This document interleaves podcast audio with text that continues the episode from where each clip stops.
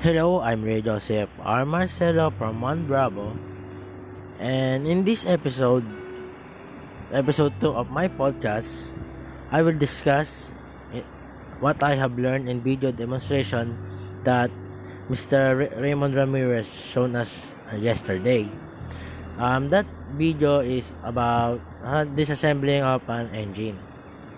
Um, first, um, when when disassembling an engine, we loosen the bolts and we can remove everything right away.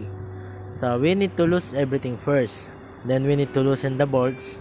For example, and if we are going to loosen the bolts, uh, we need to use the right size of the bolts so that they don't become dull. And if you like, you can use your hand um, or that's what we call um, hand tight um, use it um, to loosen and remove it then to speed up the work and the bolts do not loosen right away.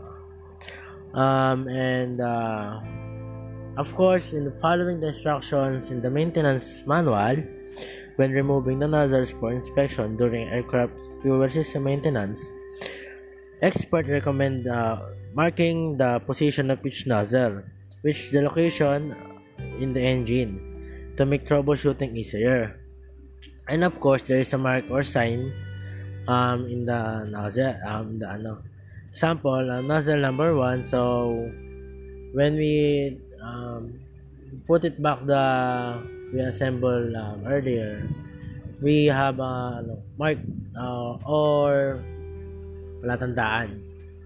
So, it's easier to remove and back in, back it. And when you use a marker, And in addition, only remove the fuel nozzles, not the igniters or glow plugs.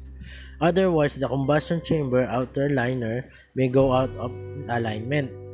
Primary nozzle is the simplest nozzle are sometimes set as all primary or in a set ratio depending on the type of engine.